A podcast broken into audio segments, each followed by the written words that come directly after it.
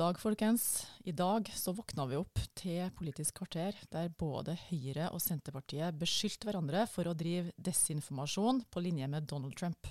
Og det var hett i studio, og veldig tøft å våkne opp til en sånn debatt mellom Jenny Klinge og Peter Frølich vedrørende domstolsreformen.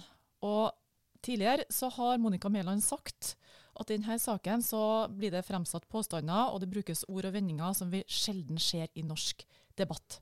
Vi skal snakke om Senterpartiet i dag, og hva er det med Senterpartiet? Ja, hva er det med den svartmalingen og negativiteten som kommer fra Senterpartiet? Altså, De er jo egentlig imot all endring. Det sies jo at de var i sin tid imot uh, farge-TV. Ja, de ville vel òg ha, ha oppvaskmaskiner eller vaskemaskiner produsert i Norge. Ja, jeg vet ikke om uh, det er sant, men i alle fall så opplever vi opplever at uh, vi har en uh, motstander, vi i Høyre i Senterpartiet, som bruker mange ord og vendinger, som Monica Mæland sa, som er på kanten med sannheten, rett og slett. Så Derfor har vi lyst til å snakke om det her i dag. Ja, og så tror jeg vi også må snakke om litt om Eh, Senterpartiet har jo vært litt heldige på en måte. da. De er et sånt opposisjonsparti som har ligget litt i skyggen av Arbeiderpartiet. Og så har de på en måte vokst seg store, også litt kanskje fordi at Arbeiderpartiet ikke er kjempeoffensive og gode om dagen. Så Derfor så har Senterpartiet litt mer rom til å skinne. Men det jeg syns er litt spesielt med det, er at det er jo en del ting også som Senterpartiet får si og mene som de kanskje ikke har blitt like utfordra på som hvis de hadde vært Arbeiderpartiet. sant? Uh, er i hvert fall mitt inntrykk litt at det er et par ting der som, som vi febrilsk prøver å si at ja, men hallo, stopp en hal. Hva mente dere egentlig i fjor eller for fem år siden eller da dere styrte sist? Som de slipper litt uh, billig unna på. Ja. Og dere kjenner jo de sakene bedre enn meg, men uh, ja, det gjelder jo flere av de sakene som, som er oppe i Stortinget nå også. Men jeg syns jo de, de, spiller veldig mye på følelser og den der motstanden mot endring. Og noe av det letteste å fyre opp stemningen på er jo denne her motstanden mot endring, egentlig. Du kan jo se hva som skjer med en bedrift der du skal flytte litt på kontorplasseringen. Det er jo ingenting som skaper så mye uro og det samme så vi òg i kommunereformen, når det er snakk om hvor barnet mitt skal gå i barnehage, hen, og det er snakk om hvor bestemor eller bestefar skal bo på heim når de skal flytte en gang. Og altså, det, det, enkleste du kan gjøre, er å mobilisere motstand mot endring, for vi er jo litt redde for det. Og halvparten av befolkningen syns jo det er vanskelig å endre seg, mens den andre halvparten syns det er galkjekt. Så den der, å mobilisere den følelsen, og det er litt sånn Jeg hadde en samtale med en nylig som sa det at han trodde jo at det, altså Senterpartiet har jo et viktig budskap. for at Jeg vil jo ikke at, jeg vil jo ikke at vi skal flytte alt til byene. og Jeg vil jo at folk skal kunne bo overalt, og at vi skal få det samme tilbudet der og der. Og, så det, Han kunne veldig godt forstå den her følelsen. og så sier jeg ja, men eh, det vil jo vi òg. Ja, eh, Vi er alle motstandere av endring sånn innerst inne. Vi setter oss på de samme stolene når vi kommer inn i et rom. og vi har våre rutiner på morgenskvisten, og er det noen som ødelegger dem, så blir vi ganske frustrert.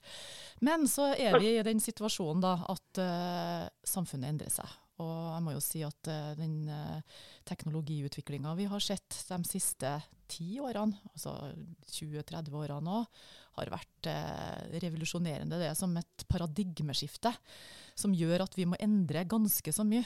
politiet f.eks. Jeg har jo politibakgrunn. og har sett eh, hvordan digitaliseringa, det at vi omgås på nett, hvordan det har utfordra politijobben, da, som gjør at vi kan ikke ha alle de her lensmannskontorene rundt omkring eh, til å løse en kriminalitet som har flytta seg. Da. Så, men her er jo også Senterpartiet på og vil ha det akkurat som før. Men så er det et poeng også at eh, det er noen av disse strømningene som alltid har vært sånn uansett. F.eks. så har det alltid vært urbanisering i alle samfunn til alle tider. Eh, vi mennesker er bygd sånn at vi på en måte vi dras inn mot, eh, mot byen. Og, og, det er selvfølgelig lettere å på en måte etablere arbeidsplasser der. Og så går det an politisk sett å forsøke å bremse det eller styre det til en viss grad. Men du klarer ikke å stoppe en urbanisering, eller det de da vil kalle en sentralisering, den er det, det er helt umulig å stoppe. fordi det handler om at folk må på en måte, folk må få velge sjøl. Men det er jo ingen som er uenig i at du skal kunne bo utafor byen også, eller du skal kunne bo på byen også. Men hvis man plutselig skulle sett en slags utflytting til bygda, så handler jo det i så fall mer om en sånn eh, trend eller kulturendring enn at det egentlig handler om politisk styring. Og Det beste eksempelet på at dette er noe som har skjedd uh, uansett, er jo antallet liksom, grendeskoler som uh, ble lagt ned under Senterpartiet f.eks. Det er jo ikke sånn at de har en kjempebra track record på at uh, alle skoler og lensmannskontorer sto så bra til med før, mens nå legges det ned overalt. Det er tvert imot. Så Det er liksom noe med å spille på en samfunnsutvikling også, som, der de rett og slett ja, de er på en måte en del av en, en trend sånn sett, som det er litt vanskelig å kjempe mot. Det samme ser en jo innenfor landbruket med gårder som legges ned. Det er jo mindre gårder som har blitt lagt ned nå de senere årene enn det var tidligere. Men det høres jo ikke sånn ut i debatten. Eh, og du Guro snakker om politireformen, og det som er viktig å minne seg på med politireformen, er jo det som var bakteppet for at den ble iverksatt. Eh, og det var jo Gjørv-kommisjonen og to andre rapporter, vel, og hendelsen 22.07 som viste at en ikke mm. var godt nok rusta. Og når vi besøker Jeg var iallfall i Sør-Vest politidistrikt, og de var jo helt tydelige og minte oss på dette var bakteppet. Vi måtte endre oss. Vi hadde en jobb å gjøre. Det hadde aldri skjedd i dag, det som skjedde den gang. For nå har vi en helt annen beredskap. Og det som du, Guro, òg sier med at kriminaliteten flytter seg. Så det er jo noe sånn at å, må vi endre oss nå igjen? Ja, sakte, men sikkert så må vi endre oss. For det handler jo om at vi skal gi gode tilbud nå, men òg i framtida. Mm. Så det er viktig. Ja, og så så tror jeg vi har en jobb å gjøre med å på en måte forklare hvorfor vi gjør endringene også. Eh, fordi eh, Sånn at folk liksom skjønner at ok, ja, dette er nødvendig. Sånn som Kriminalitetsbildet den er jo, eh, det er jo litt åpenbart på en måte at når ting flytter seg inn, i, inn på nett f.eks., så hjelper det ikke veldig mye at lensmannskontoret oppover i Sigdal f.eks., i mitt gamle fylke, som var oppe tre dager i uka fra tolv til to det er ingen som bryr seg om når den er åpent, altså sånn med tanke på når kriminalitet skjer. Da. De retter seg jo ikke etter når lensmannskontoret er oppe. Da er det jo mye bedre å ha de tilgjengelig i bil, og at man har flere til å etterforske f.eks. Eh, overgrep på nett, eh, alt, det som skjer, alt det som skjer der.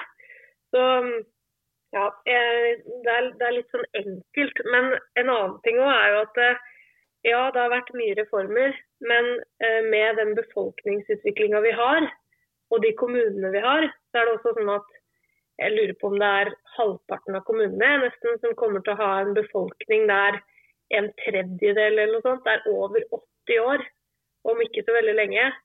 Og hvis du skal møte det og fallende eh, inntekter fra olja, og de utgiftene vi har hatt nå med korona, og det og det og det og det, uten å ha litt reformer, prøve å effektivisere, prøve å gjøre ting litt smartere, litt annerledes enn sånn vi alltid har gjort det, så kommer ikke regnestykket til å gå opp. Og det er egentlig innmari dårlig gjort, det òg, overfor liksom kommende generasjoner som eh, blir sittende med både regninga og et samfunn som ikke er tilpassa at vi lever i en ny tid. da.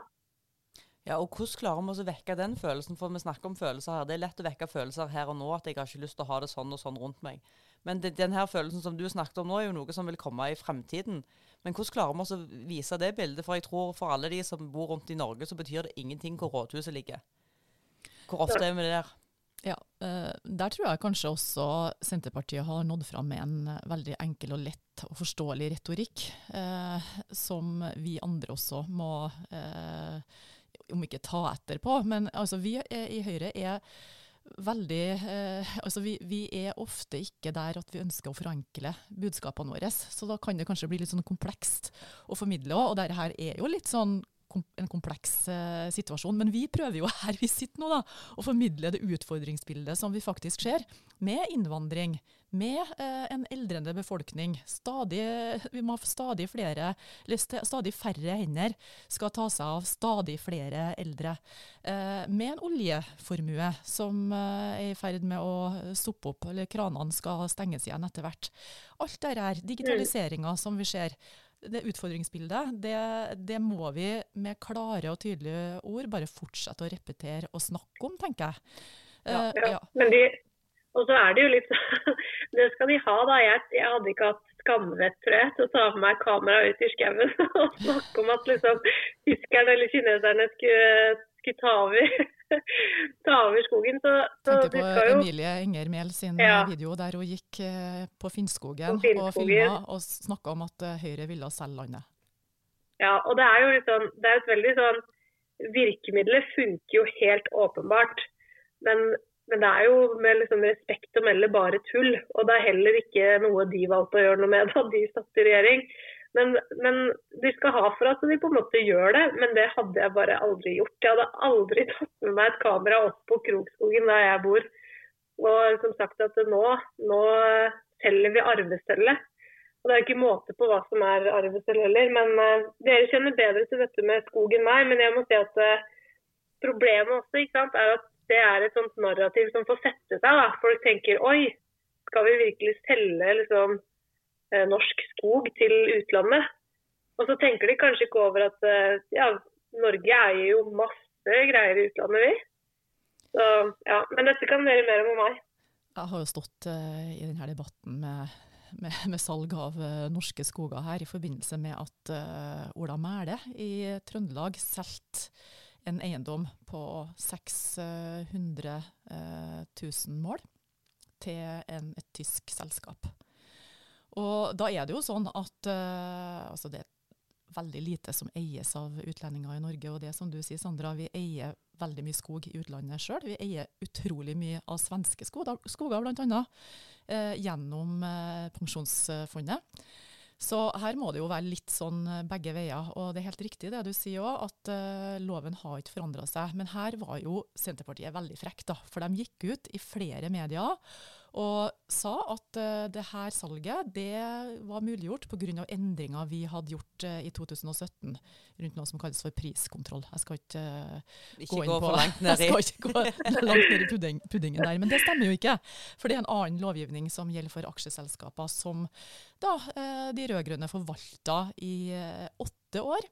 Og det var faktisk dem som ga tillatelse for Ola Mæle til å organisere dette som en, et AS, som gjør at man ikke konsesjonsvurderer det igjen når det blir solgt uh, videre. da. Så, og det visste de. De visste også at uh, det her var potensielt mulig for, uh, for utenlandske til å kjøpe opp. da. Så uh, det har vært viktig for oss nå i Høyre å gå ut med å si at vi vil at, eh, at mesteparten av eh, norsk, eh, norsk, eh, norske naturressurser, norske skoger, skal være på norske hender. Og, og det er altså sånn systemet er lagt opp nå, så er det ingen risiko for at kinesere eller andre skal komme og, og ta det her fra oss. Vi har også en sikkerhetslovgivning som hindrer fremmede makter fra å komme og elge seg innpå oss på det viset. Men, men utfordringen er jo at det er et etterlatt inntrykk. sant? Du har den der skogsvideoen, og du har masse artikler. Og folk som ikke kan prosessene. Det tok jo litt tid før vi òg fant ut at dette her var en endring som spurte seg tilbake til når de rød-grønne styrte. Og det er jo det som er litt utfordringen. og Du innleder jo med den her domstolsstrukturen. Der òg er jo litt det samme. at Senterpartiet har gått ut i hele det ganske land og sagt at nå skal vi legge ned tingretter eh, en masse i hele landet. Det sier de, men det, det stemmer jo heller ikke. Nei. For det, så, altså, problembildet der var at vi har mange små tingretter rundt omkring i hele Norge. Hvor eh, det sitter kanskje én dommer, og man har kanskje en dommerfullmektig og en ansatt på eh, 50 eh, Og det her har vært evaluert. Og så ser man det at eh, det her er en sårbar eh, struktur som eh, eh, ja, som også har problemer med å få til spisskompetanse. Og hvis vi ser tilbake på det store bildet som vi har da, med utfordring, eh, utfordring på digitalisering, et eh, samfunn som blir stadig spesialisert, så må også domstolene til en viss grad også spesialiseres. Og det er veldig vanskelig når du har mange små. Så eh, det man har gjort nå, er jo egentlig, egentlig et veldig genialt grep. Man beholder rettslokalet rundt omkring, og så må dommerne fære rundt og avholde eh, rettssakene på de ulike stedene. Og så kan de, eh, skal de på, eh, samhandle på tvers, sånn at man får opp, spesialkompetansen i større grad. Så det er det som skjer. Det, altså, vi beholder, men vi må gjøre en endring. Så det har skjedd en endring, det stemmer. Men det er ikke noe som blir lagt ned. Det blir mer fleksibelt på det, på, det, viset her, og man greier da å få til en eh, spisskompetanse. Og Det er jo kjempeviktig opp mot barnesaker f.eks. Det er så komplekst, og tre da trenger vi dommere som er litt mer spesialisert på de her områdene. Og så har det vel òg en del å gjøre med saksbehandlingen. Det er jo store saksbehandlingsforskjeller eh, på de forskjellige tingrettene. Ja, noen har lite å gjøre, og noen har mye å gjøre. Så nå ja. får, vi, eh, får vi utjevna det mer. Og en annen ting, nå kan jeg jo snakke på utpust og innpust om det her, for det engasjerer meg veldig. Eh, men det er utrolig viktig at vi har dommere som kan det som kalles rettsmekling. Og det er egentlig en mm. sånn konflikthåndtering før rettssaken. Og i dag så er det ikke alle eh, dommerembetene som kan dette. her. Og det vil si at de kjører saker opp i et rettssystem som kunne ha vært løst på et lavere nivå. Så her, her, her eh, eh, det er all god grunn til å bejuble eh, den domstolsreformen som kommer nå, som ikke truer lokalsamfunnene i det hele tatt. Men det er jo litt sånn, det, det jeg syns er rart i hele debatten, om det er kommunereform eller om det er Uansett når Senterpartiet angriper, så er det svært lite snakk om kvaliteten. Det som betyr noe, er at det skal være nært deg. Det skal være mm. kort vei å gå, men kvaliteten i det tilbudet du får. Og Når en snakker om rettssikkerhet og at en skal få en god behandling og at en skal ha et godt kompetansemiljø eh, Det samme, altså, mm. jeg, jeg, var på besøk hos et barnevern her for en stund siden som hadde interkommunalt samarbeid. Husker I kommunesammenslåingsdebatten i 2015 så var interkommunalt samarbeid det var jo svaret på alt. Og når hun barnevernslederen sitter og forteller hvordan de må jobbe med de tre andre mindre kommunene, og om kulturforskjeller og all den jobben de gjør der, så snakker vi om plassering på rådhus og følelser, istedenfor å snakke om kvaliteten på det tilbudet vi faktisk skal ha nå og i framtida. Jeg syns det er skremmende at debatten er der at vi snakker så lite om kvalitet, og at vi lar følelsene drive så altså, ja, jeg har ikke forutsetning for å mene noen ting om domstolstrukturen. Men det, ut fra det du sier, Guro, så er jeg helt enig i at klart kompetanse er viktig. Saksbehandlingstid er viktig. Forutsigbarhet er viktig. Rettssikkerhet er viktig. Det er jo det det bør handle om. Ja, og det er jo litt av poenget nesten de, sånn som med en sånn domstolsreform, da. Jeg har heller ikke noen forutsetninger for å vite hva som er lurt der. Men de spiller jo på liksom, følelser og denne eh, folk flest sin sunne fornuft opp mot eh, liksom, en slags elite i Oslo. Eller bygda mot byen, eller folk, ja, folk flest mot eliten. Det er på en måte det man prøver å skape som et sånt etterlatt inntrykk. Og da er det jo følelser man spiller på, og en slags motsetning mellom folk. Men det er jo ingen som gjør disse endringene fordi at man eh, altså Det er jo ikke noe sånn det er ikke noe motsetningsforhold der. Vi vil jo det beste alle sammen. Så ja, det er en litt sånn spesiell spesiell retorikk. Når verden eh, forandrer seg, så må eh, landskapet rundt å forandre seg.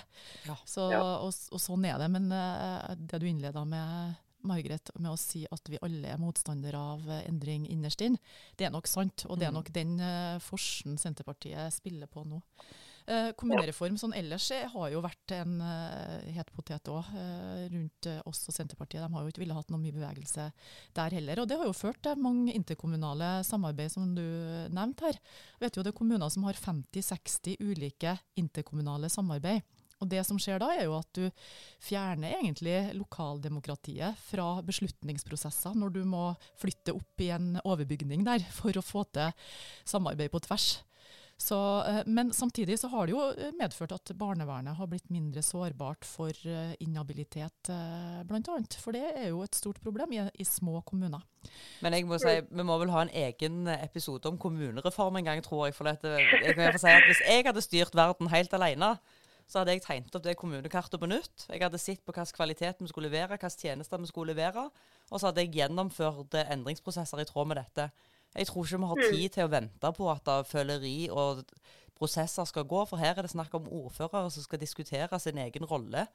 Lokalpolitikere som skal diskutere sine egne roller, istedenfor å snakke Og en snakker om lokalisering av disse rådhusene, i stedet, og en snakker ingenting om kvalitet. Ingenting om hva barnevernet skal levere. Ingenting, for det viktigste er at mm. husene og bygningene står sånn som de står. Så det dette engasjerer meg. Jeg tror det var dette som gjorde at jeg ble, ble med i politikken, var jo kommunereformen. Men det får vi ta en egen runde på. Ja, vi får det. Eh, da tror jeg vi har eh, prata oss tørre eh, på Senterpartiet. Vi, vi, vi, må nevne en ting som er altfor underkommunisert. og det er jo, Nå har jo ikke de kommet med sitt alternative budsjett ennå. Men når en ser tilbake på hva som skjedde i fjor, så var det jo altså en ting Ja. var jo at de skulle avbyråkratisere staten med 1,7 milliarder, i tillegg til den reformen som de hele tida kritiserer oss for å ha. Jeg jeg kan jo bare spørre seg hva det vil ha å si for arbeidsplasser rundt omkring i landet, med statlige arbeidsplasser. Men EU, EU og EØS, altså de kutta to milliarder i fjor i sitt alternative budsjett, for de mener at vi trenger ikke betale kontingenten til EØS. Og det er jo et marked med 500 millioner innbyggere, og at ikke det får mer rom i debatten, det forstår jeg ikke. For det at, å tro i de brexit-forhandlingene vi er i nå, at vi skal kunne klare oss å få en god avtale som er noe lignende EØS-avtalen, men vi skal ikke ha den, det er jo helt hinsides. Og det vil ha enorme konsekvenser for uh, norsk arbeidsliv og Norge som samfunn. Og den eh, AB Det er her jeg mener, de, det er her jeg mener at de har sluppet litt billig unna, kanskje fordi at uh, Arbeiderpartiet har, tatt, hatt- har hatt rollen som det største opposisjonspartiet.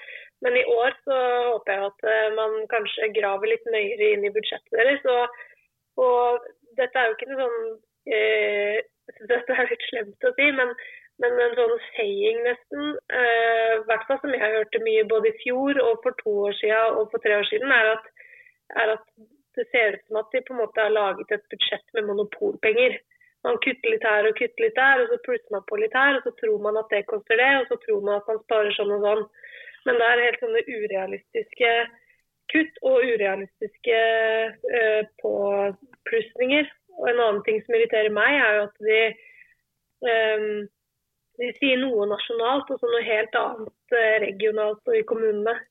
Så um, En ting som har vist seg i Viken bl.a., er at de og Dette blir sånn nerdete greier.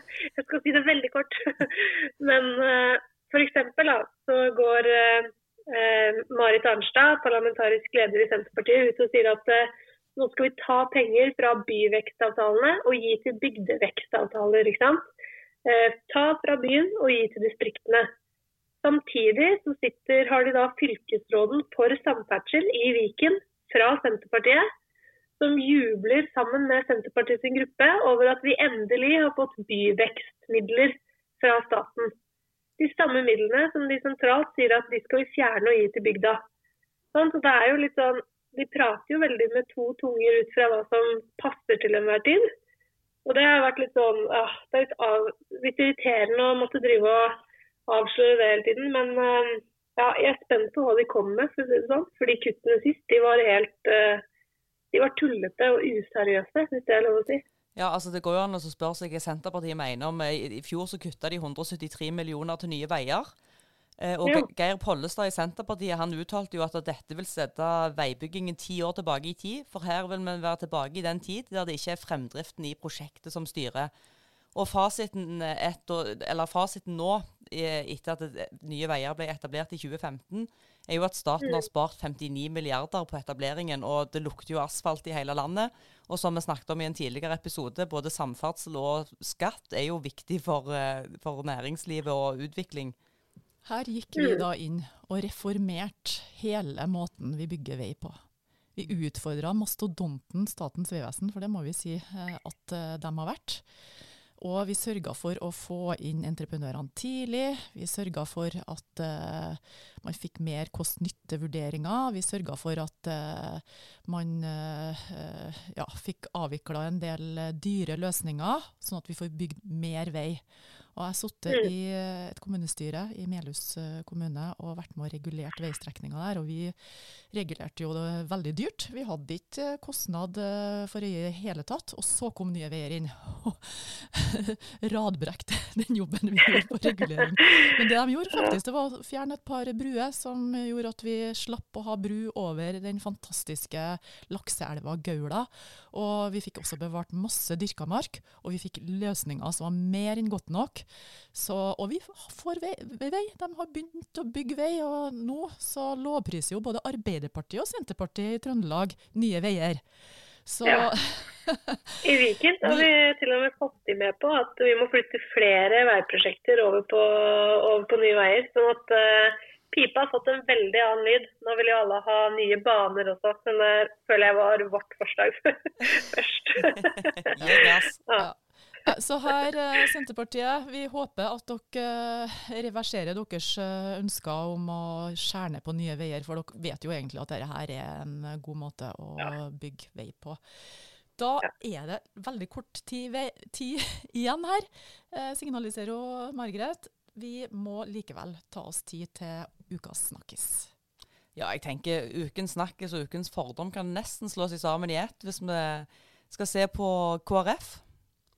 Sagaen om KrF eh, slutter aldri å forundre med utmeldinger, eh, og nå denne uka her så har det vel vært Dagrun Eriksen? Ja. Mm. Dagrun Eriksen er jo en eh, KrF-veteran. Hun har vært nestleder i partiet i en årrekke og sittet på Stortinget. Hun har vært ja, populær, men ble vraka i 2017 jeg husker eh, at hun prøvde å bli stortingsrepresentant i Nordland. Hun er jo ikke fra Nordland. Stemmer, det var hun med den der campingbilen? Ja, da reiste hun rundt eh, for ja. å, å, bli populær da, i, eh, i, Nordland, eh, men det gikk ikke.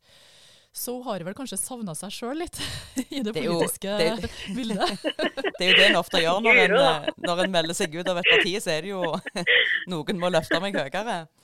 Men nei, jeg hørte, jeg hørte Dagsnytt 18 her for noen dager siden, og da uttalte hun det at da, hun hadde vel hørt Geir Lippestad i sentrum som snakket om eh, barna fra Soria. Og det, Moria. Moria. Jeg vet ikke. Soria Moria. ja, Vi kjente alle mest, unnskyld. Ja, ja, ja. Nei, og det, og det hun sier da, er at uh, da når hun hørte Hans uttale seg om det, da fant hun ut at det var det partiet hun måtte gå inn i.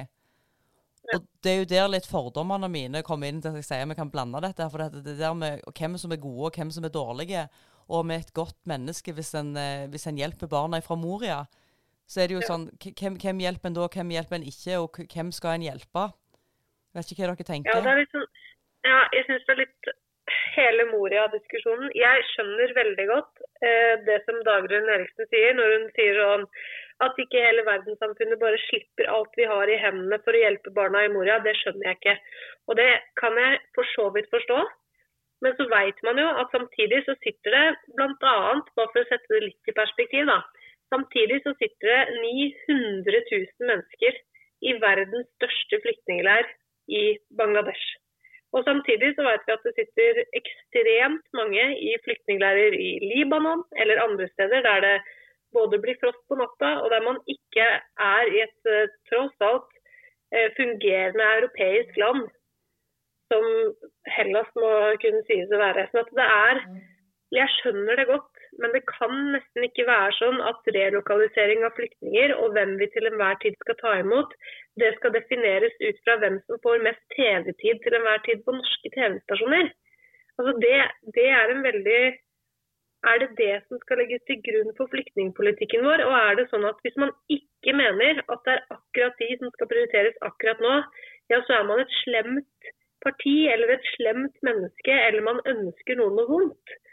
Sånn er det jo ikke. Og det jeg syns er litt synd, da, sånn på vegne av KrF, er jo at og som jeg må si at jeg er enig med de fra KrF som, som sier dette, er jo at når du har Altså jeg tror Dagrun Eriksen ønsker seg et parti i sentrum med kristne verdier. ikke sant?